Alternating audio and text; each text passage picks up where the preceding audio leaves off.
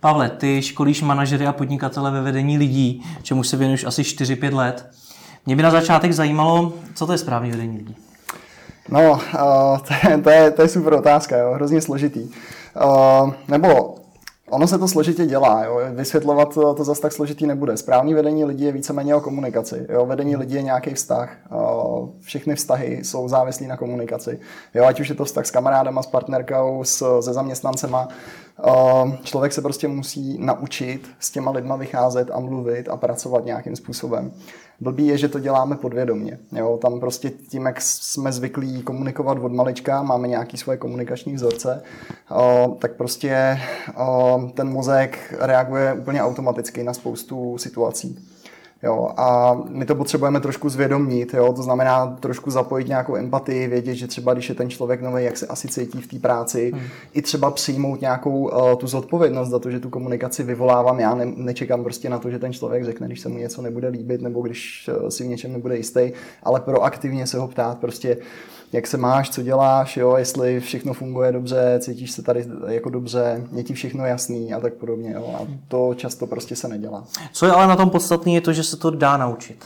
Rozhodně dá se to naučit. Každá komunikace se dá naučit a samozřejmě někdo ho k tomu má lepší dispozice, ale takový ty analytičtější typy lidí třeba s tou empatí na tom nejsou tak dobře, ale zase dá se to do značné míry se to dá aspoň trochu naučit a znám třeba lidi, kteří tady ty dovednosti prostě nemají, ví to o sobě a tak co dělají je to, že to jako delegujou, jo, tady hmm. tu část. Prostě to znamená, že ve chvíli, kdy se jde přímo na vedení lidí, na to, jak ty lidi by jako co, že bychom jim potřebovali něco důležitého sdělit a tak podobně, o, tak tu zprávu vymyslej, ale pak to předají někomu dalšímu, kdo už to s těma lidma jako vykomunikuje. Jo. Uh-huh. To je prostě taky samozřejmě velmi efektivní způsob. Takže taková ta věta, že lídrem se člověk musí narodit, není pravdivá?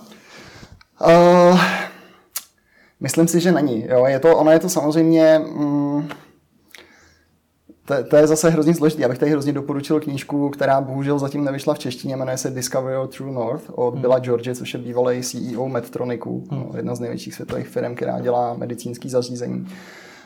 Um, leadership je o tom, je, v první řadě to začíná u toho, jaký já jsem člověk. Jo? A on tam třeba krásně říká, prostě pokud jsem hajzl, jako z podstaty, tak nebudu dobrý lídr prostě. Jo? Nebudu. Hmm. Uh, tohle si musím jako v hlavě srovnat, musím pochopit, kdo jsem, musím pochopit, jak se chovám, proč se tak chovám. I, jsou ta, i se tam hodně hrabe v minulosti, jo? že spousta mm, třeba zase automatických reakcí v nějaký třeba situaci, kterou můj mozek vyhodnotí, jako že je ohrožující, že třeba já nevím, teď té firmě se nedaří nebo něco, tak mám nějakou reakci, kterou ten mozek upřednostní. Proč to tak je, jestli tam není nějaký vzorec z minulosti minulosti zase.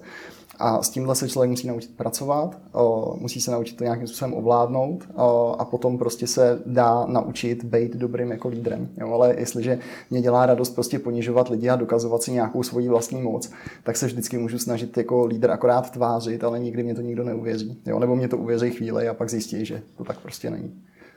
Link na tu knížku, když tak dáme pod video. Uh-huh. Zvládají tohleto mladí lidé? Zvládají mladí lidé být, být lídrem? Uh, dá se to. Uh, samozřejmě tam zase hrozně, hrozně důležitý je, odkud ty lidi pochází, co mají za sebou, jo, jak už z toho prostě, co jsem teď říkal, trošku vyplývá. Jde o to, co ten člověk si prožil, z jakého je třeba prostředí, jestli všechno doma v rodině bylo v pořádku. Jo. Ono to zní, jako kdybych tady si hrál na nějakého psychologa, jo, ale tohle jsou fakt jako hrozně důležité věci, které prostě do toho leadershipu potom vstupují. Jo. I mladí lidi uh, se dokážou to naučit a poměrně rychle, že jo, mladí lidi jsou hodně tvární, učí se rychle. Tam, co je jako klíčový a co i vidím jako poměrně velký problém zatím u nás, tak je to, že oni nemají ty vzory, od kterých by se to učili. Jo. Hmm. Tady zatím prostě ta generace lidí, která uh, často je teď ve vrcholových funkcích a teď zase nechci jako paušalizovat, je tam spousta mimořádných lidí, ale taky je tam spousta lidí, kteří prostě hold uh, se k těm místům dostali tak, jak se dostali. Uh, jsou tam nějaký návyky prostě z minulosti, nějak to tady fungovalo za komunistů, bohužel prostě prostě a třeba jako nemocnice jsou toho jako úžasným příkladem. Já když jako slyším kamarády doktory, který se teď dostávají jako do nemocnice, jo, to je prostě neuvěřitelný. Jo. A tam opravdu jako nemáš, od koho by ses naučil, jak řídit lidi. Jo. Prostě tam, tam to neexistuje. Tam je prostě to o tom, že tam je takový ten bossing vyloženě. Jo. Já jsem tady šéf, ty jsi podržtaška, ty budeš dělat, co, co prostě ti říkám. A je tam absolutně jako negace jakýchkoliv jako vlastní osobnosti toho daného člověka, že bych s ním jako nějak chtěl pracovat nebo ho nedej bože rozvíjet. Jo. O, takže tohle je jako poměrně velká potíž. Ale myslím si, že ty mladí lidi se hodně snaží, právě i třeba hodně čtou. Ideálně je sledovat prostě lidi třeba ze zahraničí, jo, kde ten leadership opravdu je jako institut prostě braný, opravdu ty, ty skvělí lídři prostě uh, ve, ve výsledku oni mají jednu společnou vlastnost a to je to, že na nich je, oni se vůbec netají tím, že je zajímá něco jiného než oni sami. Jo. Oni mají často jako obrovský cíle, takový to, až jako, že chtějí měnit svět. Jo. Vy tady Bill Gates, který prostě je za vodou, nemusel by se starat vůbec o nic, ale neustále se jako stará o to, jak by mohl někde něco pomoct, prostě jak by mohl pomoct vyléčit malárii, AIDS, jo. jak by mohl pomoct prostě uh, udělat nějaký vliv nebo hnutí za to, aby se, ne, aby se mm, zpomalilo globální oteplování a tak podobně. Jo. Takže to jsou třeba ty vzory, od kterých potom jako má smysl se učit a načítat si u nich a tak podobně. Jsi několikrát zmínil, že to musí vycházet i z té historie toho člověka, v jakém žil prostředí hmm. a podobně, takže lze nějakým způsobem definovat eh, ideální predispozice pro to, abych byl lídr? No, uh, zase to je hrozně těžký. Jo. Já si myslím, že ne, teda upřímně. Jako tam samozřejmě mm, já zase nechci paušalizovat. Jo. Celý život je v podstatě jenom o tom, že řídíme pravděpodobnosti. Snažíme se maximalizovat pravděpodobnost, že se nám stane něco dobrýho, minimalizovat pravděpodobnost, že se nám stane něco špatného. Bohužel, i když se chovám úplně ukázkově, tak se mně může stát, že se mně stane špatná věc. Prostě.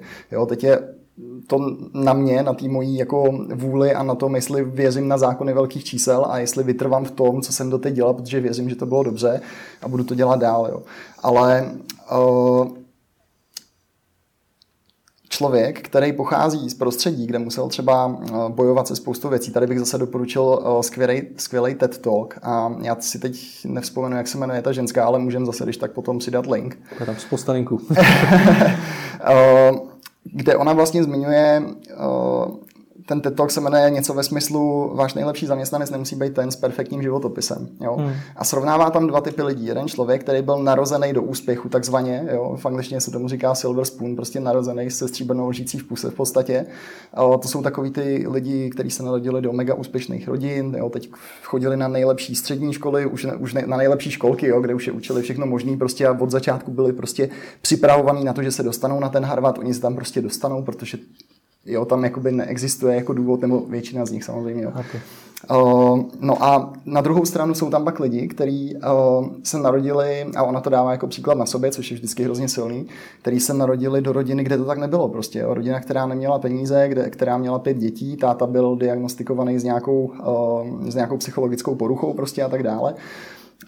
No a teď ona to srovnává, jo. A jako všechno má svoje pro a proti, jo. Tady ty lidi můžou být hrozně vzdělaný a, a prostě tady ten člověk sice nebude mít Harvard, ale třeba pokud se tou své pomocí, přesto, že byl vlastně narozený do prostředí, kde uh, mu nebylo jako souzeno uspět, tak on, jestliže se přesto dokázal dostat někam, že vystudoval nějakou univerzitu a prostě evidentně na sobě maká, spíš navzdory okolí, než díky tomu okolí, tak to může být zase na druhou stranu jako úplně, úplně jako v podstatě diamant, který se jako vytvořil tím průběhem toho života. Jo? A ona třeba říká, že tady u těch lidí, u těch Silver Spoons, je riziko v tom, že ve chvíli, kdy neměli vůbec žádný problém v životě, tak jako co začnou dělat ve chvíli, kdy ty problémy nastanou. Jo? A jejich první problém může být to, že jejich divize neplní obraty prostě, jo? když jsou zaměstnaní.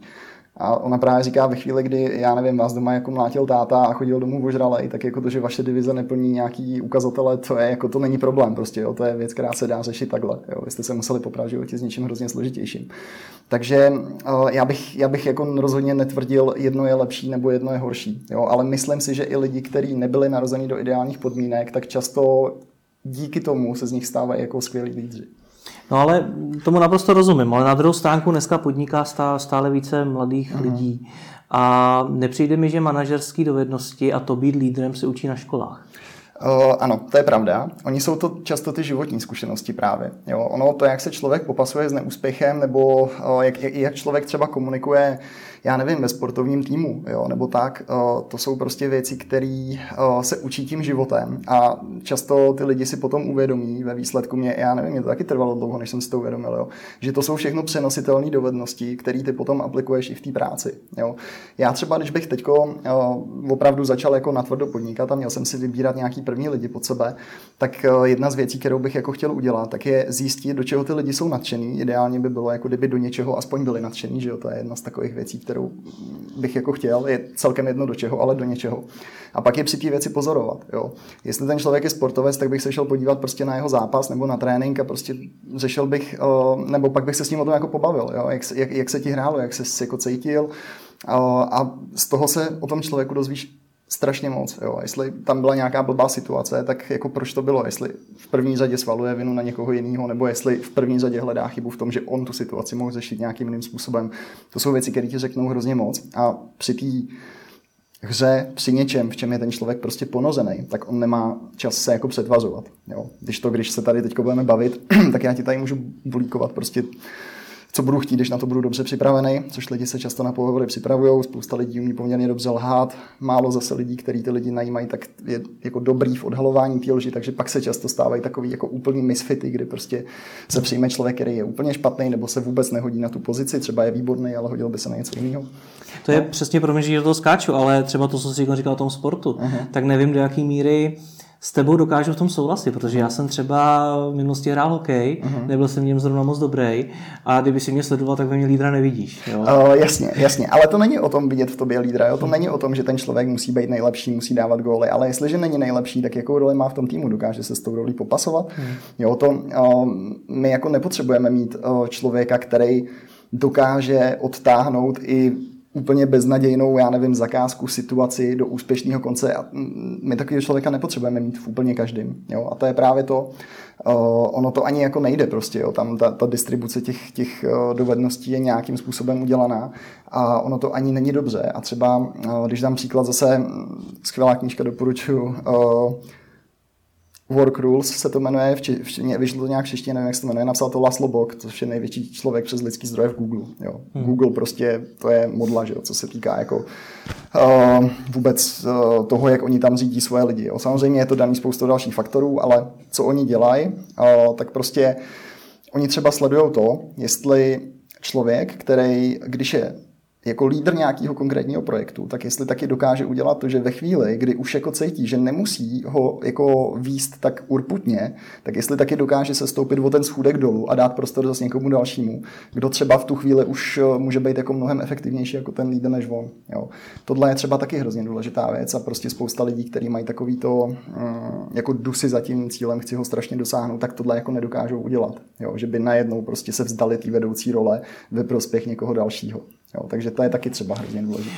Nicméně, když se vrátíme třeba k, tomu sportu, k tomu hokeji, tak eh, jak je to vlastně závisí na tom prostředí nebo na té konkrétní činnosti, kterou dělám? Protože hmm. to, že třeba mám dneska zaměstnance na nějaký pozici a tam se třeba neprojevuje moc hmm. proaktivně nebo není třeba tak dobrý, jak by mohl být, tak to neznamená, že to samé to musí být i na jiné pozici.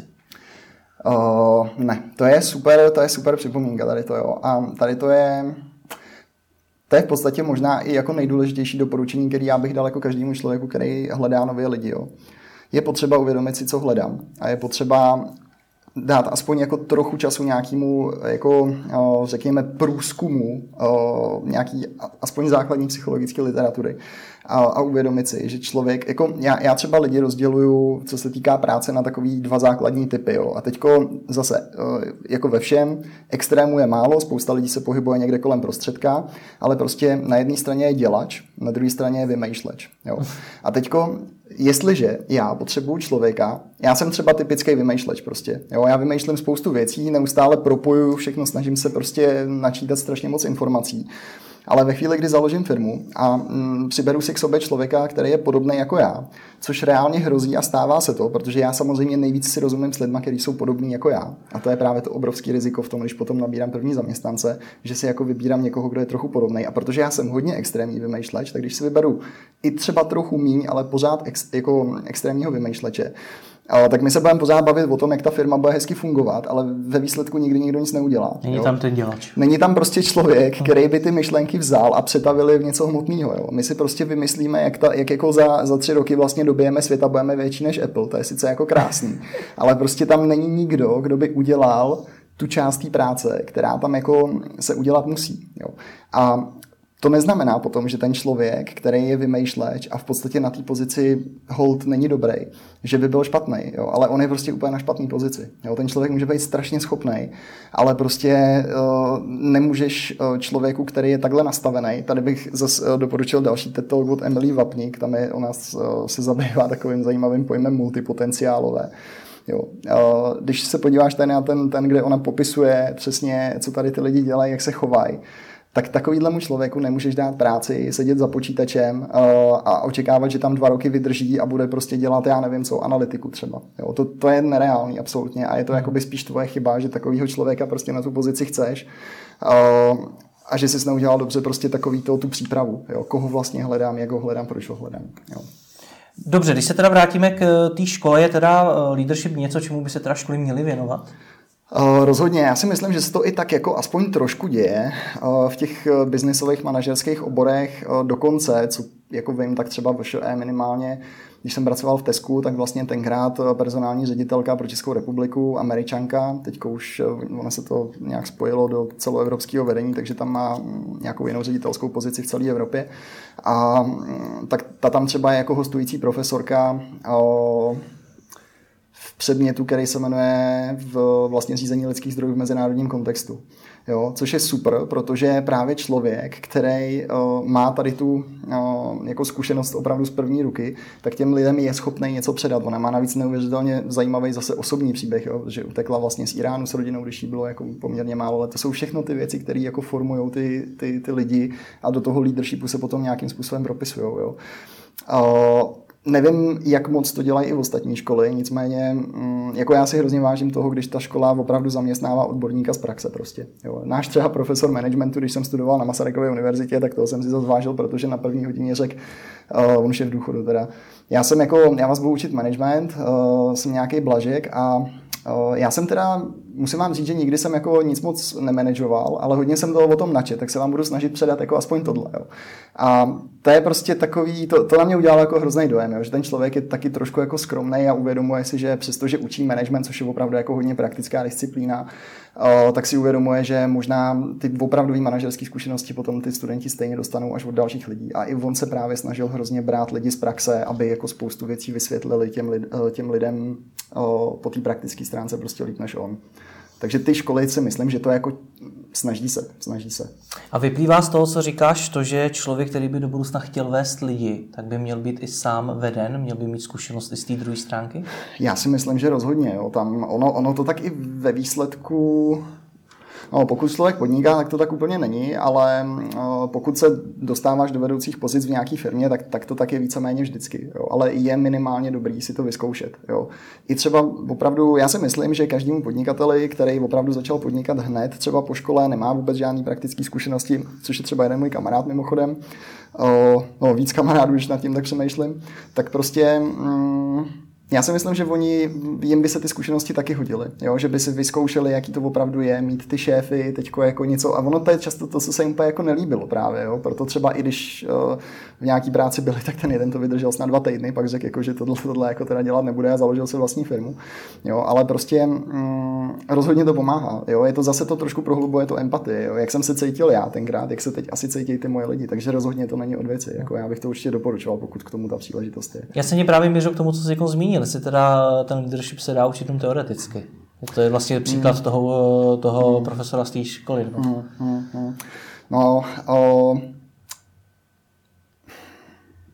já, já bych zase netvrdil, že to jako vůbec nejde. Jo. Ono dneska vůbec vzdělávání celkově je hodně o, o inspiraci. Jo. Je to takový teďko velký téma, i jako moje, i hodně právě v Outu, kde teďko pracuju, tak, tak se tím zabýváme, že vzdělávání by mělo být primárně o inspiraci, spíš než o informacích. Jo. Dřív to bylo o informacích, o, mimochodem to je i spousta, i, i spousta kritiků, který kritizují školství, to teďko říká, že v podstatě ty informace, ty dětská, dospělí, všichni se, se jako dohledáme úplně všude. Oni jsou všude prostě, jo. Stačí, já nevím, dej mě 15 vteřin na Google a já najdu skoro všechno prostě, jo.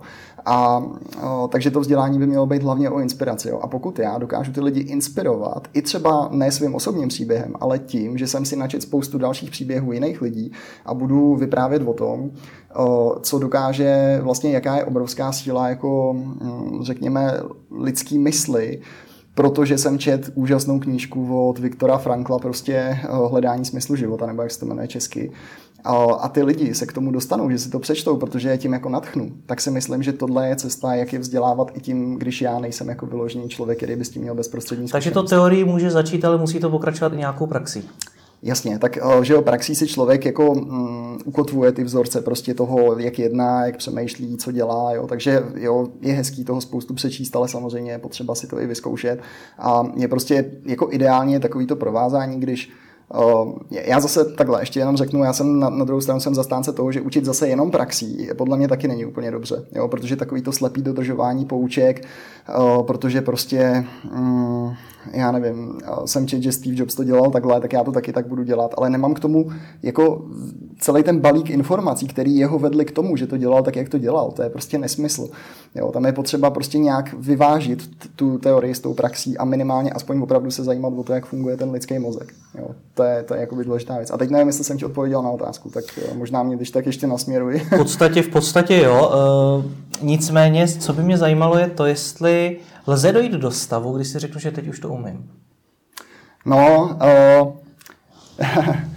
já na to odpovím trochu šalamonsky. Jo. Jen takový eh, někdo řekl, nějaký chytrý člověk, a já tím, jak nejsem moc dobrý na detaily, tak si tyhle věci moc nepamatuju, že uh, držte se dál od lidí, kteří našli pravdu a mm, mějte kolem sebe lidi, kteří jako hledají. Jo ve chvíli, kdy si řeknu, eh, teď jsem se jako naučil víc lidi a jsem v tom jako skvělej, tak to je jako obrovský riziko, jo? protože to je prostě disciplína, kterou zase ty nejlepší lídři na světě si uvědomují, že vy třeba ten byl George, jo? že oni v tom pořád jako nejsou dost dobrý. Jo? Oni jsou skvělí, ale prostě furt můžou být lepší a furt jsou věci, na kterých oni můžou pracovat a kde mají rezervy. A tohle je prostě věc, kterou je potřeba si uvědomit v první řadě. Jo? Když tohle jsem jenom chtěl jako říct, aby, aby, aby, abych to měl z krku, protože to si myslím, že je fakt strašně důležitý. Jo. Říct si, teď jsem něčem fakt dobrý, je hrozně nebezpečný a týká se to prostě úplně všeho. Uh, je určitě způsob, jak si říct, jestli už to dělám dostatečně dobře, aspoň prostě pro, nějakou, uh, pro nějaký svůj pocit. A to je, um, záleží, jak si stanovím cíle. Ono to všechno vychází zase ode mě. Takže když si řeknu, já bych chtěl, aby lidi se mnou uh, neměli konflikty, abych třeba, um, když, když jim budu dávat nějaký dotazník na zpětnou vazbu, tak abych věděl, že uh, jsou v ní upřímní, že mě jsou schopní říct třeba i věci, které nejsou úplně příjemné a že se o nich potom můžeme normálně pobavit a řešit, jak teda nastavit tu spolupráci tak, aby byla lepší. Jestliže tohle dokážu a ty lidi opravdu uh, jsou schopní mě říct třeba nepříjemné věci do očí, a pak o tom máme konstruktivní diskuzi, tak to bych třeba bral jako jeden z takových milníků, že teď je to jako na dobré cestě. Jo? Protože právě to je takový to, že dobrý leadership není o tom, že se furt na sebe všichni smějeme a, a říkáme si, jak jsme úžasní a, a že tohle bylo skvělé a tam to bylo skvělé. A dobrý leadership je o tom, že si prostě řekneme věci, i které nejsou dobré a řekneme si je na rovinu a řešíme je včas. Jo, to je zase prostě to, co funguje ve všech stazích, prostě řešit věci zavčas, nebát se jít do konfrontace, ale jakoby s dobrým úmyslem a, a, a s tím, že nikomu nechci podrážet nohy, ale naopak si tu situaci vyřešit. Já se tam ještě jinak, hodně, hodně našich diváků je ve stavu, kdy chce začít zaměstnávat svoje hmm. první lidi a většinou se samozřejmě zmiňuje, že to je otázka peněz, hmm. jakmile na ně vyděláme, hmm. tak je začneme zaměstnávat. Mě zajímá, jestli je tam ještě ta otázka toho, jestli teď už je ta pravá chvíle začít hmm. zaměstnávat hmm. lidi, jestli je umíme vést. Hmm. Uh, no, to je taková tricky question trochu, jo. Uh, Dokud ty lidi nezačneme vést, tak nemáme jak se to naučit. Jo. Hmm. To je přesně takový to, jasně, z teorie můžeme něco pochytit. Já bych rozhodně doporučoval předtím, než začnete víc lidi, tak jestliže, já nevím, třeba ten, ten biznis, ve kterém se uh, pohybuješ, tak je hodně technický třeba a opravdu nemáš jakoby nějaký, nemáš kde by se předtím naučil, jak ty lidi jako v podstatě nějak výst, tak bych fakt doporučil aspoň uh, udělat takovou tu blbost, jako přečíst si pár knížek, podívat se na pár těch TED tady od těch jako skvělých lidí, který to dělají celý život a načerpat aspoň trošku nějaký jako mm, věci, které bych si mohl říct, jo, tak takhle bych to jako mohl jednou dělat a, a takhle by to mohlo být dobrý. Jo. Samozřejmě, že pokud zaměstnávám první lidi, tak udělám strašně moc chyb prostě, ale s tím je potřeba počítat a je potřeba, je potřeba k tomu být otevřený a říct si ve chvíli, kdy se to stane, tak říct, jo, tak teď jsem to možná nevyřešil úplně dobře, přiznat si to a říct si, jak bych to řešil příště jinak a ideálně i s tím člověkem se o tom jako pobavit, jo. protože pak tam nevzniká takový to vnitřní pnutí, jako já vlastně nevím, nevím, jestli ten šéf jako mě tady chce nebo nechce, jo, teď jako vůbec nevím, na čem jsem. A tak, to je, to je vždycky prostě nebezpečný a v této situaci nikdo být nechce, že jo, ani ten šéf, ani ten zaměstnanec. No. A jak bys s těm lidem, kteří jsou právě v tom stavu, kdy chtějí začít zaměstnávat první kolegy, tak eh, jak bys jim to představil? Jak by, co bys jim řekl na otázku, jaký to je zaměstnávat lidi? Na co se mají připravit? Uh, no v první řadě je to úplně něco jiného. Jo. To je vlastně jeden z těch mých, uh, z těch mých seminářů, který se jmenuje šéfem poprvé a správně, tak se tímhle zabývá. Jo. Já, já to mám uh, zaměřený um, já nechci říkat na firmy, on tam byl třeba i ten jeden můj známý podnikatel a byl z toho hrozně nadšený, že se mu to strašně líbilo, protože právě jako ten seminář je zaměřený na to, co se pro mě mění ve chvíli, kdy se ze mě jako ze specialisty stává vedoucí. Což je úplně to stejné, jako když jsi podnikatel a teďko já nevím, jo, sám si děláš nějaký web třeba, jo, contentový, to je jedno.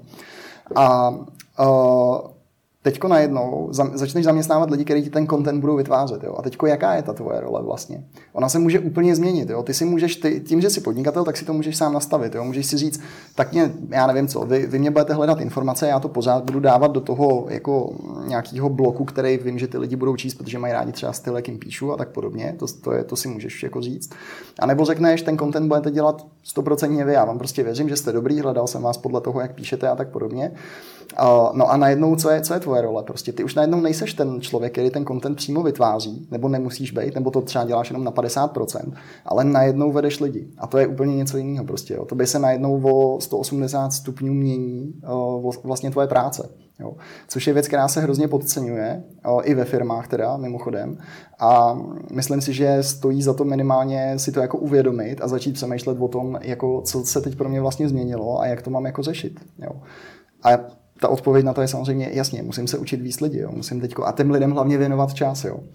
Z vlastní zkušenosti můžu říct, že jedna z nejtěžších věcí na tom začít víc lidi je naučit se delegovat. Jo. Delegace je obrovsky složitá věc ve chvíli, kdy člověk do té doby nebyl jako na to zvyklý. Jo. Ty si všechno děláš sám a najednou vlastně bys to neměl dělat. Jo? Když to pořád děláš sám, tak jako děláš něco špatně, jo? protože ty lidi by to měli dělat. A ty bys měl koordinovat ty lidi a v podstatě směřovat ten tým nebo tu firmu někam, protože ty seš ta hlava. Jo? A ta, ta delegace je třeba velký problém pro spoustu začínajících jako vedoucích. Jo. Spo, jako hrozně ty lidi lpí na tom, co dělali, chtějí si to dělat sami, chtějí mít obrovskou kontrolu nad tím, takže někdy to sklouzává k nějakému mikromanagementu, což je taky prostě špatně. Jo, takže takže tak. No. Takže je i téma to, co vlastně ten člověk vlastně konkrétně bude dělat ve smyslu toho, jestli ten první zaměstnanec mě bude ušetřovat, mě bude šetřit práci, abych já mohl vytvářet nějakou hmm. hodnotu, nebo zda přímo ten hmm. člověk sám o sobě bude tu hodnotu vytvářet hmm. bez závislosti na mě? Jasně, to je určitě obrovský téma, tohle si, tohle si jako musí člověk uvědomit. Jo. Teď otázka je prostě, jestliže já jsem podnikatel a jsem skvělý obchodník, jo, tak já prostě asi bych se měl zamyslet nad tím, jestli chci zaměstnávat člověka, který bude obchodník, jo. A nebo jestli chci zaměstnat člověka, který mě bude poskytovat veškerý support k tomu, abych já mohl dělat ten obchod. Jo. A jestliže já jsem dobrý obchodník, mám kontakty, už se s těma lidma v té oblasti nějak znám a zatím nejsem velká firma, abych prostě si mohl dovolit najmout někoho, kdo je na stejném úrovni jako já, tak ta správná odpověď bude asi já bych měl dělat obchod a hledám k sobě člověka, který bude dělat ty věci, které já teď musím dělat a nemůžu se naplno věnovat obchodu. Jo. A těch takovýchhle podobných scénářů můžeme vymyslet 100. Jo. To je prostě vždycky strašně individuální a právě je potřeba se jako nad tím zamyslet. No. Hmm.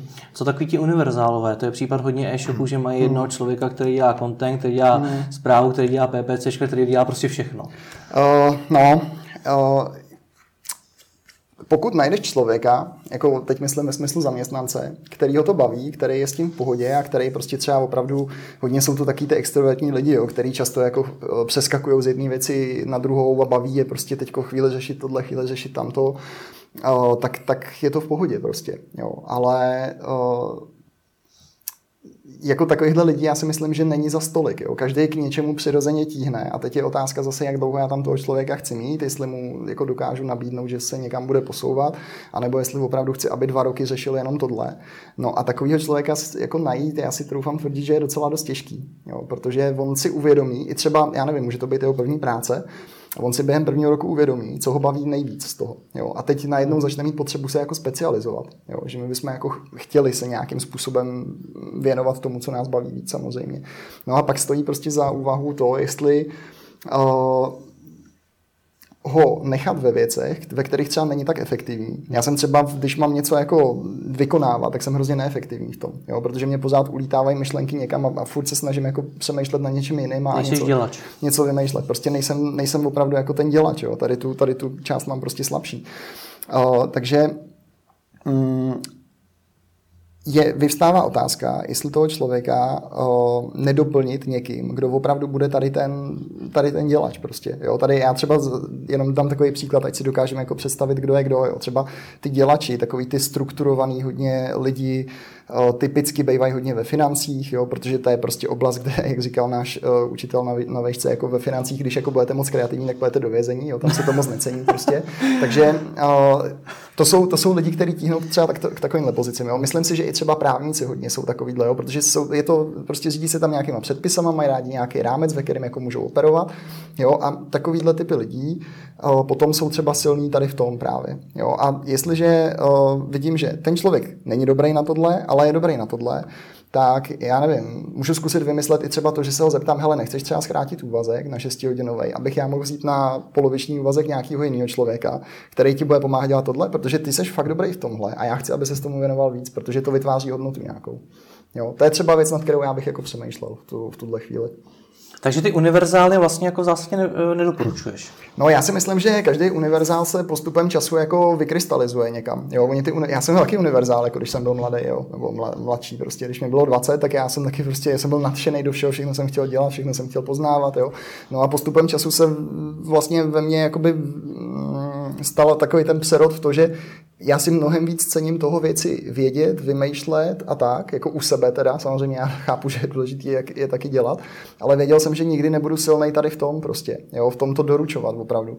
Takže mm, jako můžu najmout univerzála, ale musím počítat s tím, že se může stát a nesmím mu to mít za zlý hlavně, jo, to je, to je důležitý, nesmím mu to mít za zlý, to, že on řekne, hele, mě na té práci prostě baví jenom tady ta část a já bych se jí chtěl jako věnovat víc. A teď nevím, co s tím mám dělat, protože já chápu, že tahle část se taky musí dělat. Jo. A já třeba v tuhle chvíli bych chtěl být hrozně otevřený, pokud ten člověk je šikovný, v tom mu pomoct, nenutit ho dělat věci, které prostě nesnáší, a, ale v té firmě ho udržet za cenu opravdu to je jedno, nějaký domluvy prostě, jo. I třeba to může být fakt snížení platu, snížení úvazku, flexibilní úvazky dneska jsou jako poměrně běžná věc, abych ho mohl doplnit někým, kdo prostě bude tady tu, tady tu věc dělat. Hmm. Bojí se podle tebe podnikatelé zaměstnávat svoje první lidi? No já si myslím, že o, jako často jo. A, a přiznám se, že blbě se mě to soudí, jo, když sám jako nejsem vyloženě podnikatel. A, ale úplně nerozumím tomu proč, jo, protože ono často si lidi pořád myslí, že jako někoho zaměstnat znamená dát mu prostě plný úvazek, tady smlouvu, že jo, teď tam s tím jsou, že jo, pro, pro malý podnikatele odstupný Ježíš Maria, to je prostě strašná věc, jako ve chvíli, kdy se přestane dařit, co budeme dělat jako to, to může celou tu firmu položit, že jo.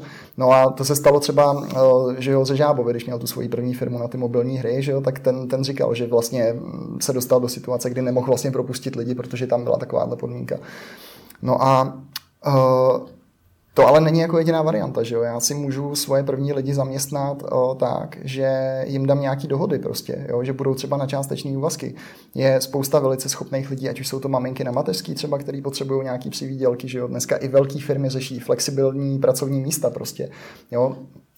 Tam je to zase o tom, že teď já si musím jako uvědomit, že asi jako nechci být úplně mikromanažer. Jo. Je asi dobrý, když spolu budeme v kanceláři, když spolu budeme trávit nějaký čas, záleží to samozřejmě jako na podstatě té práce, ale není třeba možný, aby on jako polovinu té pracovní doby byl jako doma.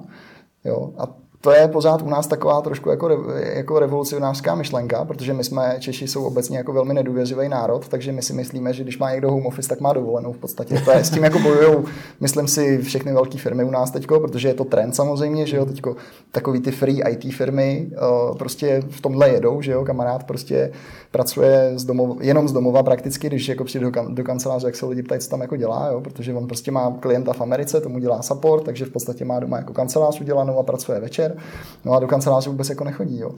No a o, to je úplně, už jako se to stává běžnou věcí. Jo? A ve chvíli, kdy já tohle se tomu nedokážu přizpůsobit, tak je pro mě potom jako těžší ty lidi nabírat. No. Je tohle to, o čem mluvíš, eh, vlastně způsob, jak si ověřit ten, tu svoji schopnost toho leadershipu a zároveň třeba mm. i to, jestli hledám vymýšleče nebo mm. toho dělače? Určitě jo. Já si myslím, že to, tohle hrozně testuje uh, vlastně mojí úroveň důvěry. Jo. Jako já mám důvěru v lidi. A třeba ta úroveň té důvěry je strašně důležitá. Jo. A dobrý lídři tu důvěru mají hrozně vysokou. Jo. Že já dokážu věřit člověku, že mě nelže, že dělá věci tak, jak je má dělat a že se nefláká, že si nevykazuje něco, co neudělal. Jo. A, a jestliže tohle v sobě nemám, tak to je problém prostě. Jo. A teď se zase, jo, může se stát, že se spálím a může se to stát xkrát, jo. Ale ve, ve chvíli, kdy vytrvám tady v tom, že opravdu takový to, jak já k tobě, tak ty ke mně, já se budu chovat prostě férově a budu očekávat, že lidi se ke mně chovají férově, tak ono to v dlouhodobém důsledku prostě vede k tomu, že si kolem sebe vytvářím uh, sortu lidí, která se chová stejným způsobem. Jo. A tohle je jako ten stav, ve kterém chci být. Že jo. Já nechci zaměstnávat člověka, který ho musím pořád kontrolovat a nemůžu mu vlastně nic věřit, ale chci zaměstnávat člověka, který prostě je mě jedno, v kolik chodí domů, ale vím, že si udělal to svoje a vím, že opravdu se snaží a má vždycky v hlavě prostě to nejlepší, co, co může být jo, pro tu firmu. Cítí se, sebe. Cítí se ale ten člověk, který je třeba na DPP, hmm. součástí firmy úplně stejně jako ten, co je na HPP? No tak to záleží samozřejmě na tom, eh, zase na té komunikaci, jo, jak se o tom bavíte a teďko ten člověk, já, já třeba, jak bych to zase udělal, to souvisí zase s tím autentickým leadershipem. Hlavně jako nelhat prostě, jo, neříkat tomu člověku, hele, já si tě chci vyzkoušet na DPP a pak uvidíme, jestli z toho bude něco víc, ale říct mu, podívej se, ta firma zatím není dost velká na to, abych ti mohl nabídnout takovýhle podmínky. Uh, doufám, že tam budem, doufám, že tam budem s tvojí pomocí a chtěl bych ti nabídnout takovou, takovouhle formu spolupráce. Jo. A teďko je to pro tebe akceptovatelný, za jakých podmínek a pojďme se o tom pobavit. Jo. Tohle je prostě diskuze, která může položit základ nějakému kvalitnímu vztahu do budoucna. Jo. Ne takový to, uh, hledáme obchodníka, ale budeme to nazývat hlavně jinak než obchodníka prostě a tak podobně. Jo. To jsou samozřejmě potom, jako ty vztahy jsou absolutně neloajální od začátku až do konce a taky většinou končí samozřejmě hrozně brzo, že jo. protože prostě není upřímnost od začátku. Je dneska problém najít kvalitní lidi? No, v, jak v kterých oblastech? Jo? Já si myslím, že mm, ta mladá generace, která teď nastupuje na ten pracovní trh, tak tam jsou poměrně dost velký rozdíly. Jsou obrovský rozdíly v lidech, kteří už při škole třeba něco dělali a jsou jako hodně akční a mezi lidma, kteří prostě šli na školu, protože tam šli všichni a chtějí mít nějaký titul a tak podobně. To je, to je prostě obrovský jako rozdíl. A tam je to potom hlavně v tom přístupu, který oni budou mít pravděpodobně i k té práci. Jo to je, to je bohužel prostě trošku riziko a tam je to právě dobrý potom. Já třeba uh, otázka, kterou vždycky jsem pokládal u pohovorů, jak trávíš svůj volný čas. Jo, to je strašně důležitá informace prostě, kde, která o tom člověku jako něco říká. Jo, jaký, mám, jaký má nějaký návyky, jaký má vzorce. Jaká je teda prostě. ideální odpověď? Uh, no tak ideální odpověď je taková, že má nějaký zájmy, jo, že má nějaký koníčky, prostě jako člověk, který v podstatě žije jenom tím, že uh, přijde domů a tam si pustí prostě seriály, tak jako, jestli je šťastný, tak ať je šťastný, já to nikomu neberu prostě, jo. ale o, jestli tam chybí jako nějaká vášení, něco opravdu do něčeho se natchnout a tak podobně, tak od něj nemůžu očekávat, že bude nadšený do té práce. Jo. Ve chvíli, kdy nehledám nikoho takového, ve chvíli, kdy hledám opravdu, já nevím, prostě já, já nechci vypadat jako, že jsem vysazený proti finančákům, to vůbec, jo, ale prostě ve chvíli, kdy hledám prostě účetního, který mi spočítá věci a půjde domů a nic víc po něm jako nepotřebuju, tak to je jako ideální člověk v podstatě, jo, takovejhle, který jako zároveň vím, že asi nebude uh, potřebovat se neustále někde sebe realizovat a hledat jako to a, a teď v té firmě mě může vydržet 10 let, jo, a to je přesně ono, já to musím jako být schopný jako identifikovat a namečovat trošku na sebe, jo, ale člověk, který, od kterého očekávám, že bude dělat obchod a bude lítat a, a bude prostě opravdu minimálně na začátku prostě tomu dá úplně všechno. A, on ale zatím nikdy ničemu všechno nedal, tak to té firmě taky nedá. Že jo? A to je právě to, jo, že tohle se dá jako přečíst prostě z těch životopisů a z těch diskuzí s těma lidma. No a když to vášeň teda nemá, může ji najít? Ah, no, může ji najít, no, ale tam si troufám tvrdit, že jako jestli, jestli si chceš na sebe vzít ten challenge, že ty budeš ten, kdo, kdo, kdo bude tím jeho průvodcem životem, protože tohle není jako jenom o nějakým pracovním rozvoji, to je o, o jako, to je v podstatě o hledání smyslu života, jo. Tak do toho klidně běž, jo. ale já bych do toho minimálně na začátku nešel. Já si myslím, že to může být pro spoustu lidí hrozně naplňující. Dokážu si představit, že s takovými lidmi bych třeba jednou chtěl pracovat, minimálně proto, abych si ověřil, jestli opravdu každý dokáže najít nějaký ten svůj smysl nebo nějakou vášeň pro něco, a nebo ne, nebo jestli fakt jsou některý lidi, kteří prostě jako nemají, nedají, nechtějí. Uh, což já pořád jsem optimista, věřím, že jako je to jenom o tom jim to jako ukázat, a, ale u některých je to složitější. Uh, tak tam Mm, jako takhle, prostě na začátku minimálně bych do toho asi nešel a snažil bych se spíš hledat ty tahače, jo, což jsou opravdu ty lidi, kteří v něčem něco dokázali. A to může být prostě mistr republiky jako v kuličkách, jo? nebo ani ne mistr republiky, prostě to může být jako opravdu člověk, který měl koníčky, do kterých byl strašně zažraný. Jo? A i, i blbý počítačový hry prostě. Jo? Já třeba jako dřív jsem hrál počítačové hry, pak jsem přestal, že jsem si řekl, co děláš, ty prostě žere to strašně moc času, nic ti to nedává.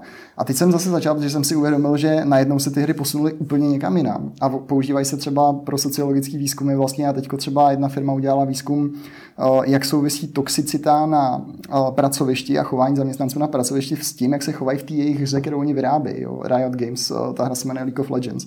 Publikoval to Google na portálu Rework nedávno. To je úplně úžasný prostě. Tam se dá dělat neuvěřitelné věci.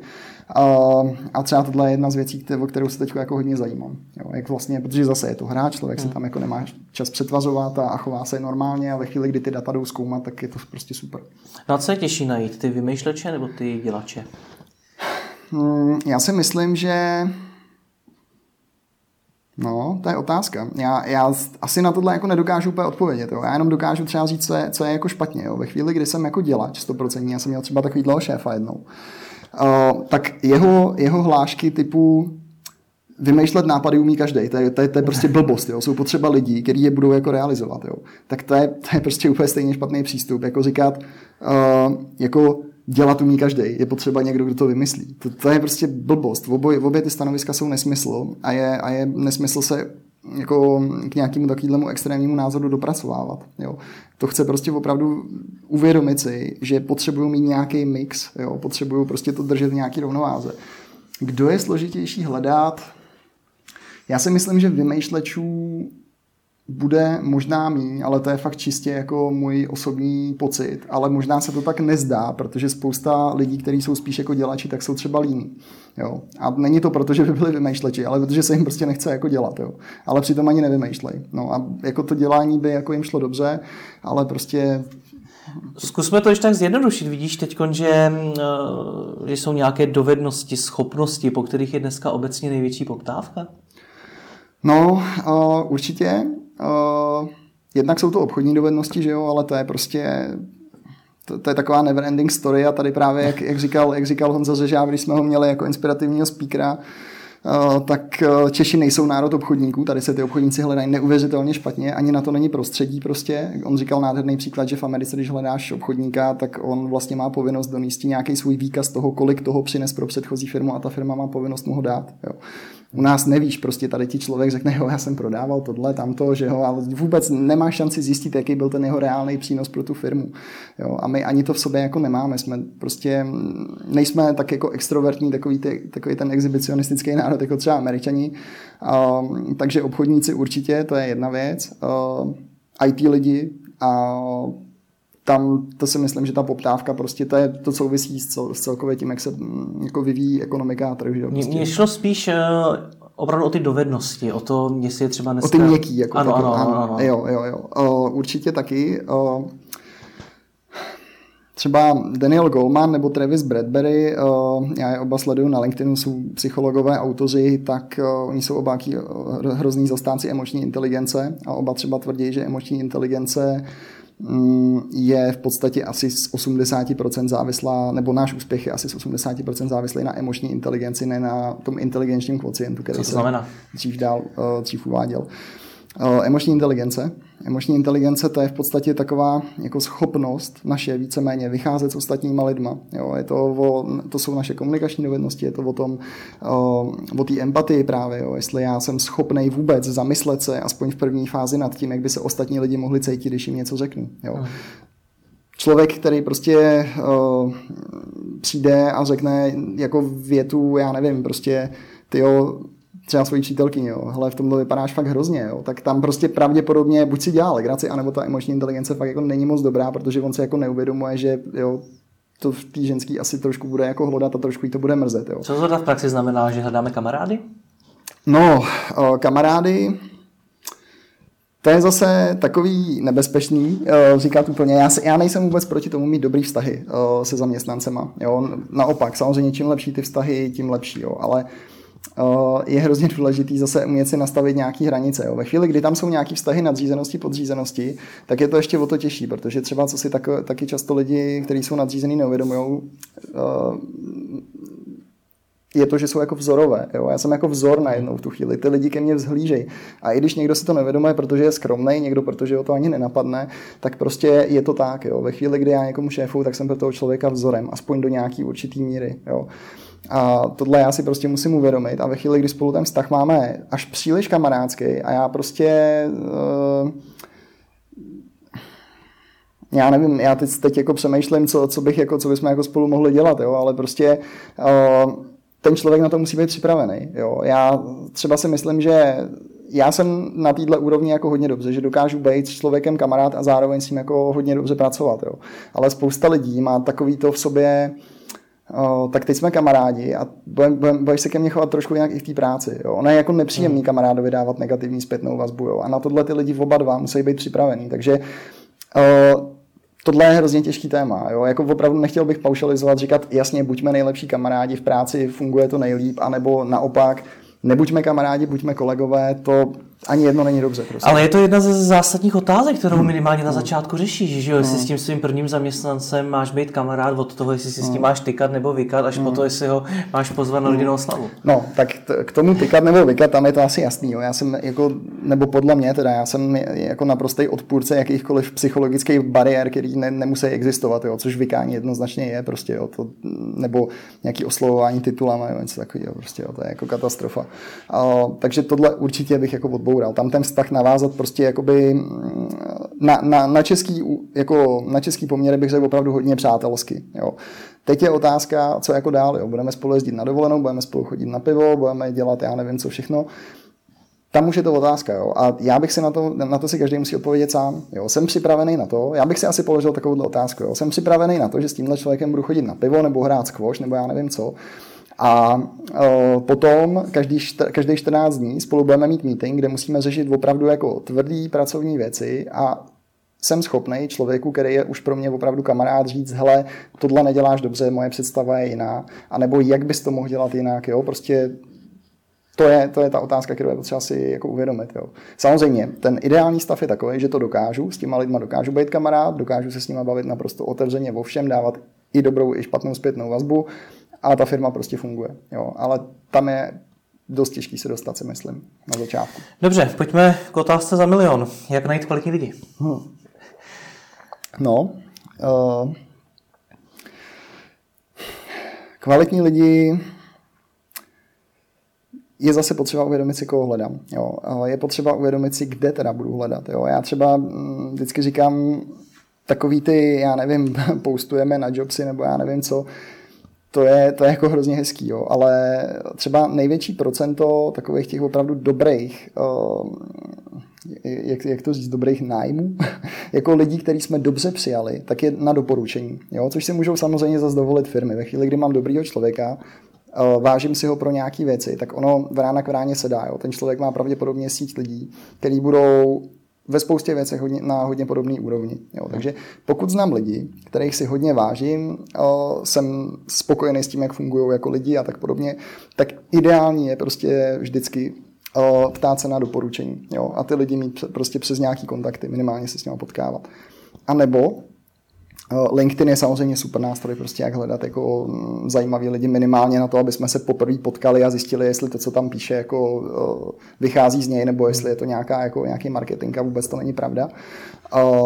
No a nebo takový to trošku přemýšlet jako out of the box, jo. Tak jestliže teď hledám třeba schopný ajťáky, tak kde se jako schromažďují schopní ajťáci prostě. Já nejsem ajťák, tak nevím, jo, ale prostě mají třeba nějaký srazy, prostě, já nevím, třeba právě spousta ajťáků uh, jsou nadšenci do těch počítačových her, tak třeba já nevím, nemůžu udělat uh, si nějaký mal, aspoň malinký promo na nějakým, já nevím, co bude další BlizzCon nebo něco takového, prostě nějaká akce, kde tady ty lidi by mohli být, jo. Dobře, ale jak zaujmout i ty seniornější lidi? Protože přece jenom jasně můžu hmm. jít na různé oborové konference, ty jsi zmínil zrovna jako IT lidi, kde samozřejmě to je obrovský téma. Hmm. A ty samozřejmě budou mít nějakou svoji práci, budou už v nějaké hmm. firmě, hmm. dost možná budou na volné hmm. noze. Seniornější lidi, tam si myslím, že tohle je možná věc, kterou často se toho ty menší firmičky jako bojí. A teď já, já třeba teď, když jako řeknu na rovinu, tak i spousta velkých firm se v tomhle cítí jako blbě, zrovna když jde třeba o ty ITáky, protože jako přetahujte člověka prostě s firm jako je Avast nebo IBM, který pořád někde skórují v nějakých žebříčkách, jak je tam skvělý život a, a mají tam šest posiloven na jednom patře jo, a tak podobně a, a, právě vůbec nemusí chodit do kanceláře a teď vy bojujete s vlastním jako z vlastní úrovní ředitelů o tom, jestli vlastně vůbec necháme lidi pracovat jako z domu nebo ne. Jo. Takže ono v této situaci jsou i větší firmy, nejenom ty menší, jo, ale co, těm, co, co tomu člověku jako můžeš nabídnout. Jo? Jestliže to je seniorní člověk, tak proč by opouštěl nějaký svoje jako, mm, místo, který má? Buď je to nějaký potenciál, jo, který ty mu můžeš dát, jako třeba ta firma, máš si nějaký plány, který jeho můžou zaujmout. Jo. Často, co je, co je hrozně podceňovaný, tak je osobnost jako tvoje, jo, jako lidi následují další lidi. Jo. Pokud já jsem zajímavý člověk, tak eh, já si myslím, že i seniornější lidi eh, se mnou třeba budou chtít pracovat jenom proto, že jsem jako zajímavý. Jo? Třeba se budou se mnou chtít prostě bavit, sdílet nějaké zkušenosti a ve chvíli, kdy ty mu dokážeš nabídnout takové podmínky, aby to aspoň trošku dávalo smysl, tak on prostě za tebou může jít. Jo. Já dám třeba zase jenom tady příklad, prostě kamarád Lukáš Děrský dělá vlastně Radlická kulturní sportovna, že jo, Ty, já myslím, že si on o tom tenkrát taky psal nějaký rozhovor s klukama, teďko otevřeli kavárna, co hledáme, no jo proč tyhle lidi eh, vlastně, kdo pro ně jakoby pracuje. Jo? Já vůbec nevím, jak oni to mají nastavený, prostě co mají jako za, za podmínky s nima. Ale prostě s Lukášem uh, si myslím, že každý, kdo se s ním chvíli baví, tak s ním prostě chce pracovat, jo? protože to je jako člověk, který je obrovsky vizionářský, ale zároveň do, jako dokáže opravdu, tam jako přijdeš a šáhneš si na to, je to jako něco hmatatelného, to, co on vytváří. Jo? Teďko prostě spouštěli nějakou aplikaci 16 Real Friends, prostě, která má být jakože antisociální, respektive sociální, to je jako minimálně zajímavý se to podívat. Uh, takže tam je to i o tomhle, jestli já dokážu zaujmout jako člověk, nebo dokážu zaujmout něco jiného. Často lidi odchází z velkých firm, protože jsou naštvaní, že uh, oni jim nedají prostě zodpovědnost, kterou oni by chtěli. Jo.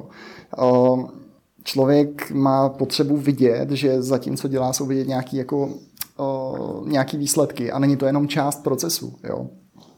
Četl jsem tenkrát někde, že zaměstnanci, prostě ty, ty co dávají dohromady letadla, nevím, jestli to byl Boeing nebo někdo, tak každý prostě, ta práce je jako hrozná, že jo? Každý dává dohromady nějakou prostě pidi část z těch jako 100 tisíců částek, ze kterých se to letadlo skládá. Jo. Tak co jako uděláš? No tak jim dáš do té haly to letadlo, aby viděli, že každý ta věc, kterou dělají, tak přispívá k tomu, že tohle je ten výsledek prostě. Jo. A ve chvíli, kdy mě tohle chybí v té velké firmě, tak dokážeš mě ty tohle dát jako by v té menší firmě? Možná jo, jo, možná máš nějakýho, já nevím, nějaký senior specialista pro marketingové kampaně, který ve velké firmě prostě by chtěl řešit ty věci od A do Z a, a řešit to s těma zákazníkama, ale řeší to tam nějaký obchodní ředitel nebo marketingový ředitel nebo já nevím kdo tak možná ty mu dokážeš nabídnout to, že hele, já ti sice nedám tolik peněz, já ti sice nedám, já nevím, takovýhle benefity, ale dám ti to, že všechno, co tady uděláš, tak bude tvoje od A do Z prostě. Jo, a tohle je třeba věc, na kterou spousta lidí si myslím, že může slyšet a dokonce zase podle průzkumů, který se dělali teď na generaci Y, teď myslím, tak eh, jako třeba peníze, plat, což je taky často mm, otázka, že jo, malých podnikatelů dokážou toho člověka zaplatit, každý chce mít asi nějakou životní úroveň, aspoň jako nějakou základní, ale třeba peníze jako motivátor jsou až na nějakém asi devátém místě tady u té generace. Jo. Oni prostě mají mnohem jako jiný a zajímavější priority. Dobře, já tomu rozumím, chápu, že eh, dát do té výrobní haly Boeing je zajímavý, ale co to může být v případě eh, IT firmy, v případě e-shopu? No, v případě e-shopu, uh, tak co, co je třeba ta konkrétní věc, kterou ty uh, potom člověku chceš, aby dělal? Chceš najmout teď, já nevím, toho PPC specialistu třeba? Klidně, dejme příklad PPC specialista a dejme ještě jeden příklad webový vývojář. Webový vývojář. No tak eh, webový vývojář, prostě, který eh, teď třeba dělá ve velké firmě, tak eh, teď, jako já nevím, jo, to je otázka, prostě jestli má na starosti celý web, jako pravděpodobně ne, si myslím, jo. Tak mu dej na starosti celý ten web, ať je to celý jeho, prostě, ať on si s tím může, jednak si s tím jakoby vylepší třeba CV, jo, bude prostě tam ten záběr těch zodpovědností bude pro něj mnohem zajímavější, než když jako je tam jeden ze, ze šesti lidí, který jako něčím přispívají do té práce. Jo, když to bude celý jeho, tak je to pro něj prostě zajímavý motivátor k tomu, aby minimálně přemýšlel o tom, jestli to pro něj má nebo nemá smysl to místo opouštět a jít třeba k tobě. Jo. O, PPC zase to stejný, co, co třeba ten člověk zjistí, co ten člověk nemá na té současné pozici a jestli ty mu to můžeš dát. Jo. Třeba ten člověk, jeho baví dělat PPC, ale třeba ho taky baví i dělat jako ten obchod trochu. Třeba se chce bavit s lidma, třeba chce, já nevím, jezdit já nevím, jestli s Googlem se bavíš osobně o tom, když, když ty věci děláš, možná když jsi větší, tak už jo, jo, ale třeba tohle chce taky dělat a nechce, aby to za něj řešil nějaký člověk a pak za ním jenom přišel a řekl, hele, teď eh, prostě jsme se domluvili, že to uděláš takhle nebo jinak, jo, prostě strategie, jo, prostě to, to je možná lepší k tomu PPCčku, jaká bude vůbec jako strategie toho, jo, tam se musí nějak navolit, že jo, komu se to bude zobrazovat a takovéhle věci prostě, tak eh, minimálně ho o tom nechat třeba spolu rozhodovat. Jak se, jak se díváš na nějaký ty pozlátka, ty jsi to sám zmínil, šest posilovin na jednom patře, to třeba byl, když jsem se připravoval na dnešní rozhovor, eh, jeden z diváků přesně tohleto psal, že mu připadá, že dnešní náborové inzeráty hmm. vypadají tak, že se do té práce nechodí pracovat. Jo, že tam je posilovna, jo, jo. že tam je prostě všechno možné, hmm. ale eh, firmní snídaní a tak dále, ale že se tam hmm. nepracuje. Hmm tak ono se pracuje, že jo, tam jde o to, mm, vlastně firmy se snaží, to je zase ten trend, je prostě z Ameriky úplně evidentně, jo, kde prostě lidi ve Facebooku a v Google, prostě oni tam mají takové služby, že oni v podstatě nemusí chodit domů, jo, oni, oni prostě, že jo, tam ráno přinesou špinavý prádlo, odpoledne si ho nesou domů čistý, usušený, vyžehlený, jo, a prostě ve výsledku, co to způsobuje, je to, že ty lidi v té práci, protože ona je samozřejmě ta práce taky jako baví, jo, tady zrovna v těchto firmách, což je mm, poměrně důležitý jako říct, tak oni tam najednou tráví mnohem víc času a jsou mnohem produktivnější. Jo. Ve chvíli, kdy ty najednou jako ty nemusíš řešit. O, já nevím, představ si, že teď jsou tři hodiny odpoledne, ty máš řešit nějaký jako kreativní úkol, řekněme, máš vymyslet něco, jak bude fungovat i nějaká reklamní kampaň třeba. A ty řešíš, že za půl hodiny musíš odjet pro dcerku do školky prostě. Jo. To, to úplně jako nepomáhá tomu kreativnímu procesu. Jo. Jakýkoliv stresor, který na tebe může jako fungovat, tak ti nepomáhá v tom, aby zpracoval. A ve chvíli, kdy ty firmy se snaží tady ty stresory odstraňovat, a to je opravdu blbý hlídání dětí ve školce, nebo to, že já nevím, tady uh, nemusím chodit do fitka 6 km od baráku, ale mám ho přímo v budově a tak podobně. A prostě to zdraví pro mě je důležité, chci do toho fitka chodit, tak to pro ty lidi mm, je jako dobrý. Já si myslím, že to je jako dobrá strategie, minimálně od těch firm. Teď je jako zase otázka prostě, jak, jak ty lidi toho jako mm, využívají nebo zneužívají. No. no mě by spíš zajímalo, jestli tohle to je teda ta počáteční idea, odstraňovat ty stresory, hmm. nebo natočit hezký náborový video, aby jsme zaujali co nejvíc lidí. No, nevím, jak je to u nás, ale jako v těch uh, implementačních uh, fázích, řekněme, ale tam, kde se to vymyslelo, tak jsem si jako celkem jistý, že to je uh, opravdu na to odstraňování těch stresorů. Jo? A, a, a částečně taky proto, že jako, jo, chci, aby ty lidi v té práci prostě byli díl ideálně dobrovolně, že jo? protože to zvyšuje produktivitu. Jo? Prostě firmy se snaží zvyšovat produktivitu. Že jo? Cokoliv mě povede k tomu, abych zvýšil produktivitu, tak se budu snažit implementovat. Ve chvíli, kdy někdo vyskoumal tohle, že tohle by těm lidem mohlo pomoct, tak ty firmy, které na to mají peníze, to prostě začnou dělat. Jo?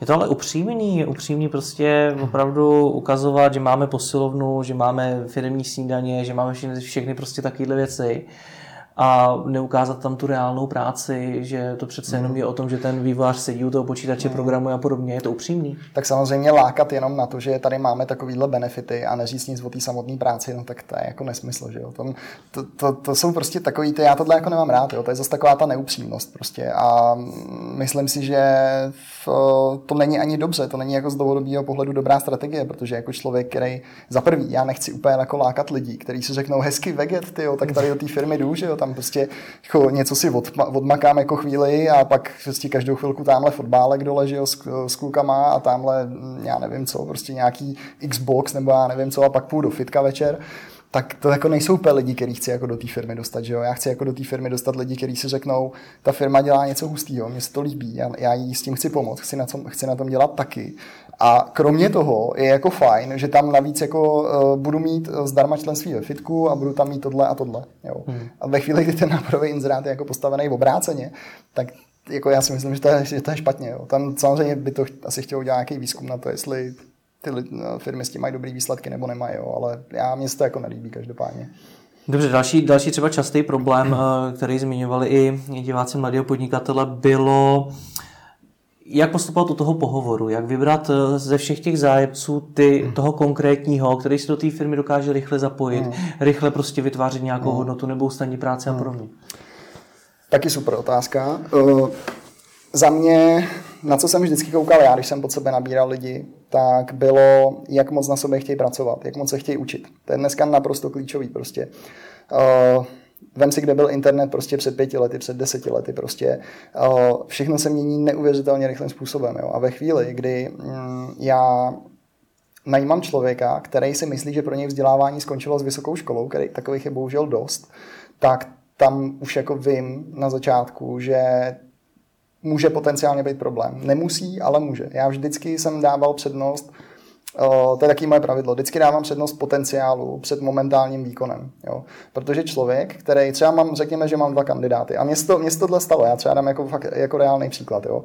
Vybíral jsem si pod sebe lidi v jedné firmě a jeden člověk byl jako výkonnostně v tu danou chvíli byl mnohem vejš než ten druhý.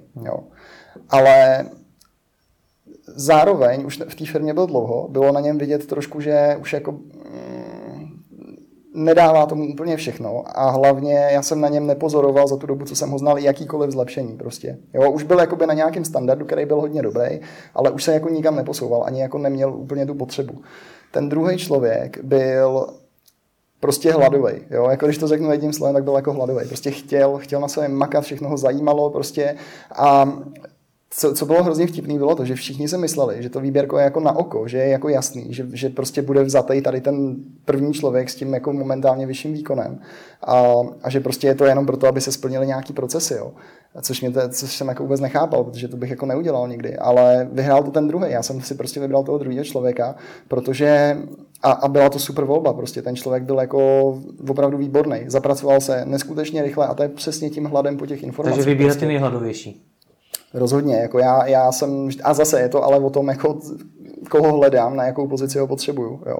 Vybírat superhladového člověka na pozici, na kterou se zaučím za tři dny a pak ji dělám jako dva roky a bez jakýkoliv větší změny, tak to není taky dobrý fit. Jo. Tam je to zase o tom, jako uvědomit si, koho potřebuju, co bude dělat. Je tam třeba, jako, a zase teď hladový člověk může ale udělat nějakou inovaci. Chci tam, kde on bude pracovat případně, aby mě řekl, hele, tohle nefunguje dobře, jak to udělal líp aby to udělal, nebo ne? Jestli jo, tak tam vem hladovýho prostě. Dobře, jak k tomuhle tomu vůbec dojít v případě, kdy mi prostě přijde x životopisů, které hmm. jsou v podstatě stejný, hmm. ničím se moc jakoby neodlišují, hmm. tak jak postupovat v takové situaci? Já třeba vždycky v těch životopisech už vlastně to tak asi z toho vyplývá, co jsem říkal i předtím. Jo. V životopisech vždycky hodně koukám na tu sekci právě zájmy a koníčky. Jo. Mě, mě prostě zajímá, co ten člověk, o co se zajímá, co dělá. A to je přesně pro, pro to, co si teď říkal. Jo. Ty životopisy jsou stejný prostě. Jo. Tady, to, každý má ty, prostě každý je inženýr dneska, jo. každý je magistr prostě. Jo. A teďko, uh, co si z toho jako vezmeš. Jo. Prostě když na, na té škole fakt jako nevíš, co ho, co ho reálně naučili. Mě zajímá, co tam je. Za, jestli, za prvý, jestli dělal něco při škole. To je hrozně důležitý, jo, protože to říká takový to, přesně jsem ochotný udělat něco trošku navíc, buď abych se no. přilepšil, nebo protože mě to zajímá prostě. Jo, jako když studuješ kulturu a děláš při tom muzeu, tak si tím asi moc nepřivyděláš, ale prostě ukazuje to, že se o to fakt zajímáš prostě, jo. No a uh, takže jo, koníčky a takovéhle věci. No a potom prostě vybírat si kdo tě zaujme, tak minimálně si s nima prostě zavolat, jo, nebo prostě, no asi zavolat v tomhle případě a, a zjistit jako nějakýma trošku, určitě bych zase doporučoval zjistit si něco o tom, jak se správně dělá interview, nějaký behaviorální pohovory, otázky na to, co jsi dělal, jak jsi to dělal, konkrétní situace, protože na to se blbě vymýšlí jako keci, řekněme, to, se, to, to člověk opravdu většinou vytahuje z rukávu to, co zažil reálně. No a pak si případně s ním domluvit jako další pohovor, kafe a, a už jako zjišťovat víc do hloubky. No. To, to, to, tomu rozumím, ale všechno mi to připadá takový jakoby jenom povídání. Je tam i někde hmm. nějaké otestování tý, těch praktických znalostí hmm. toho člověka. Vysvětlím, proč se na to ptám, bo to třeba věc, kterou mi psal eh, Miloslav Hamsa, který schánil pomocníky a na pohovoru, na pohovoru se jich ptal právě na spoustu i podobných otázek, hmm. ale neos, neotestoval si je prakticky, hmm. takže mu ve výsledku přišli do firmy lidi a on musel spoustu věcí, které si myslel, hmm. že umí, hmm. tak je musel teprve naučit.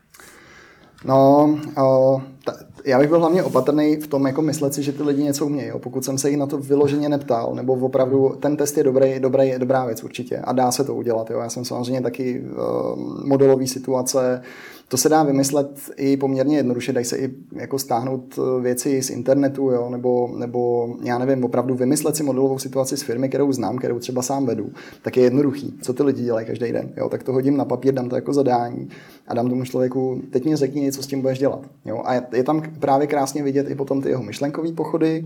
Zase, jestli se víc zamýšlel jakoby nad koncepcí, anebo nad tím, eh, jak to doručit, to už mě zase může trošku poradit, eh, jestli ten člověk bude spíš právě ten dělač nebo ten vymýšleč. No a takže to taky rozhodně jako doporučuji. No. To jsem ani mě nenapadlo zmínit, ale, ale to se dělá rozhodně často a, a je to jako dobrá věc.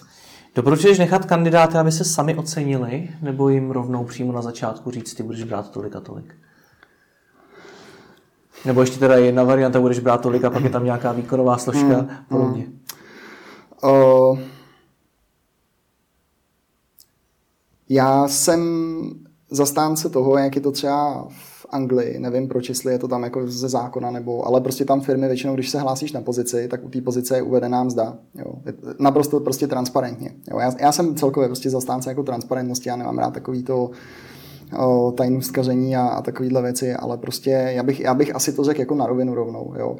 O, co, co získáš tím, když ten člověk ti řekne, jakou má představu prostě, jo. Ty máš nějaký budget, prostě ty, ty jako kor, pokud jsi malý podnikatel, tak jako nemůžeš jít prostě vejš nebo níž, prostě nemůžeš dát víc, než ta firma jako vydělá. Jo. Na druhou stranu, čeho bych se nebál, tak je tomu člověku opravdu tu výkonnostní složku dát jako suprovou, pokud je to třeba obchodník. Jo. Tak my máme takovou blbou vlastnost, zase když to řeknu, že máme pocit, že kdo je jako vejš v té hierarchii té firmy, tak by měl brát víc peněz. Jo. To je prostě nesmysl. Jo. Přece musí brát nejvíc peněz ten člověk, který přináší největší hodnotu. Kor, pokud se jedná o obchodníky, tak eh, já nevím, zase příklad, třeba ten eh, Honza Řežáb ze Social Bakers, jo, prostě on třeba říká, eh, že jo, on je zakladatel, teďko ten chairman of the board, zase nevím, jak se to řekne česky, tak prostě on říká, já nejsem nejlíp placený člověk ve firmě, já jsem až asi desátý prostě. Jo? A je tam devět lidí, kteří prostě mají víc peněz než já a já jsem za to hrozně rád, protože prostě to jsou lidi, kteří nosí biznis prostě. Jo? Dělají, zvyšují tu hodnotu té firmy a tohle je prostě něco, co zase my bychom si měli uvědomit a já chápu, že to nejde dát do základu, hmm. pokud jsme prostě malá firmička nebo něco, to je jako velmi riskantní, ale proč opravdu neudělat to, že tomu člověku dám mm, jako mnohem větší procenta třeba ze zrealizovaných zakázek, než to dělají velké firmy prostě. Jo. Tak mu dám polovinu, tak mu nedám 10% a to je zase pro něj, to může být úplně skvělý motivátor. Jo. Ale jestliže stojím před otázkou, budu v té firmě sám a budu mít takovýhle revenues, anebo budu ve dvou, tomu člověku teda fakt dám jako hodně, až mě to jako nepřijde fair prostě z těch zakázek, ale té firmě ty revenues narostou, narostou, protože je dobrý, tak je samozřejmě jako správně ta druhá varianta, že jo. Hmm. jo. Ale zpět k původní otázce, já, já si myslím, že je dobrý říct tomu člověku, hele, tohle jsou moje možnosti, tohle ti dokážu nabídnout a jestli je to pro tebe zajímavé, tak se pojď bavit, bavit jako dál. A nejsou ty výkonové složky už něco, na co jsou dost často ti kandidáti uh, alergičtí, protože s tím jsem se třeba setkal já hmm. několikrát, že hmm. uh, z různých těch fast foodů, hmm. kde uh, se ti, kolik dostaneš peněz, odvíjí od toho, kolik prodáš hamburgerů a podobně, hmm. tak jestli už to hmm. není něco, co je trošku přežité. No, já to chápu, jo, ty reakce těch lidí. Prostě bohužel uh, je, ten trh je tím jako hrozně nasycený, že jo. Každý, kdo něco prodává, tak má Přesně. výkonovou, tak má výkonovou, nebo i, i vlastně nejenom lidi, co něco prodávají. Každý má nějakou jako výkonnostní složku mzdy, která je závislá na výkonu oddělení, osobním výkonu, na výkonu celé firmy a tak podobně. Jo. Uh, já tomu rozumím, ne, jako nejsem rozhodně proti tomu, ale třeba u těch obchodníků je to jako nutný prostě. Jo. U těch obchodníků je potřeba mít nějakou motivační složku mzdy. Ale myslím si zase, že by měla být prostě adekvátní. Jo. Jako to je právě, že jak, jako lidi nejsou pitomí. Jo. Jestliže vím, že jsem teďko prodal řešení třeba, já nevím, jo, za půl milionu někomu a dostanu z toho 10 tisíc jako prémii, no tak jako to, to by mě fakt naštvalo prostě. Jo. Tak tam, tam prostě to musí být nějakým způsobem uh, prostě nastavený proporcionálně. Jo. Ve chvíli, kdy vidím, že z té hodnoty, kterou donáším, opravdu mám nějaký zasloužený podíl, tak si myslím, že by to nemělo být demotivační jo, pro ty lidi. A zase to potřeba jim to prostě vysvětlit. No. Já jako chápu, že oni už jsou tím jako znusený. Že jo. Já taky, jako když vidím člověka v obleku, tak prostě jsem, jsem z toho na první pohled jako Ježíš má nějaký, nějaký obchod, nějaký D2D ideálně, prostě tady jde klepat na lidi, jestli nechtějí prostě, já nevím co, jako jo, nějaký pojištění nebo prostě Bůh ví co, jo. Je podle tebe dneska dostatek marketé, marketérů, vývojářů a dalších lidí, kteří hledají, zejména naši diváci, e-shopaři, hmm. online podnikatele. Uh, ještě jednou, prosím. Teď jestli, je, jestli, je, do, jestli je dneska dostatek marketérů, vývojářů, e, kteří právě hledají naši diváci, jako jsou třeba e-shopy, majitele agentur. To zase těžko dokážu posoudit. Jo. Lidi, kteří dokážou kvalitně dělat marketing, si myslím, že je dost. Uh, už jenom proto, že to je třeba docela zábavný obor. Jo. Teď je otázka, jak moc je do toho budu potřebovat, uh, jako je něco naučit. Jo. Ale zase já bych se tohle nebál. Jo. Já třeba zase jsem typ člověka, který nabere klidně někoho, kdo o tom neví vůbec nic prostě, ale vidím, že se o tom chce něco dozvědět a že v tom chce být dobrý. A tenhle člověk bude mít hrozně rychlou učící křivku, takže já ho naučím uh, orientovat se v tom jako hrozně rychle. Já třeba, když jsem uh, nastupoval kdysi dávno do nějaké reklamní agentury, jsem neměl vůbec šajnu prostě jako vůbec. Já jsem nevěděl, co jsou to veřejné zakázky, nevěděl jsem, jak se dělá tohle, jak se prodávají webové řešení, vůbec nic prostě. Ale o, hrozně rychle jsem se to naučil, protože mě to strašně zajímalo. Já jsem byl prostě šťastný, že se mě naskytla takováhle zajímavá příležitost. To byla mimochodem hrozně malinká firmička, prostě jo, asi šest zaměstnanců nebo kolik. A šel jsem jako hrozně rychle, prostě jsem to všechno jako pobral, jo. lidi jsou učenliví. Takže zrovna s marketingem tam si myslím, že a nehledě na to, že ani když někdo vystuduje marketing, tak si nemyslím, že by měl nějakou super konkurenční výhodu. Tam je to hodně o tom, jak sleduje jako trendy, o kreativitě, i třeba o psychologii, hodně jsem jako říkal, že jestli se zajímáte o marketing, tak prostě se zajímejte o psychologii, protože to je víceméně o tom, že jo. U vývojářů tam nedokážu prostě říct, nechci, nechci fakt kecat. Jako myslím si, že ty lidi na tom trhu jsou. Uh, tam ta znalost už je bohužel jako trošku tvrdší a komplexnější, jako jo, v tom něco naprogramovat, to někoho jen tak jako nenaučím, když se vedle mě sedne, to prostě musí být člověk, který má nějaký IT základ a já si myslím, že obecně ITáků teď jako není úplně moc. Jo, prostě ta poptávka mm, od firmy je mnohem větší, než, než jaká je ta nabídka, si myslím. Jo, zase ze škol, když to hmm. řeknu. Dobře, Pavle, děkuji ti moc za vyčerpávající rozhovor. Díky moc za pozvání.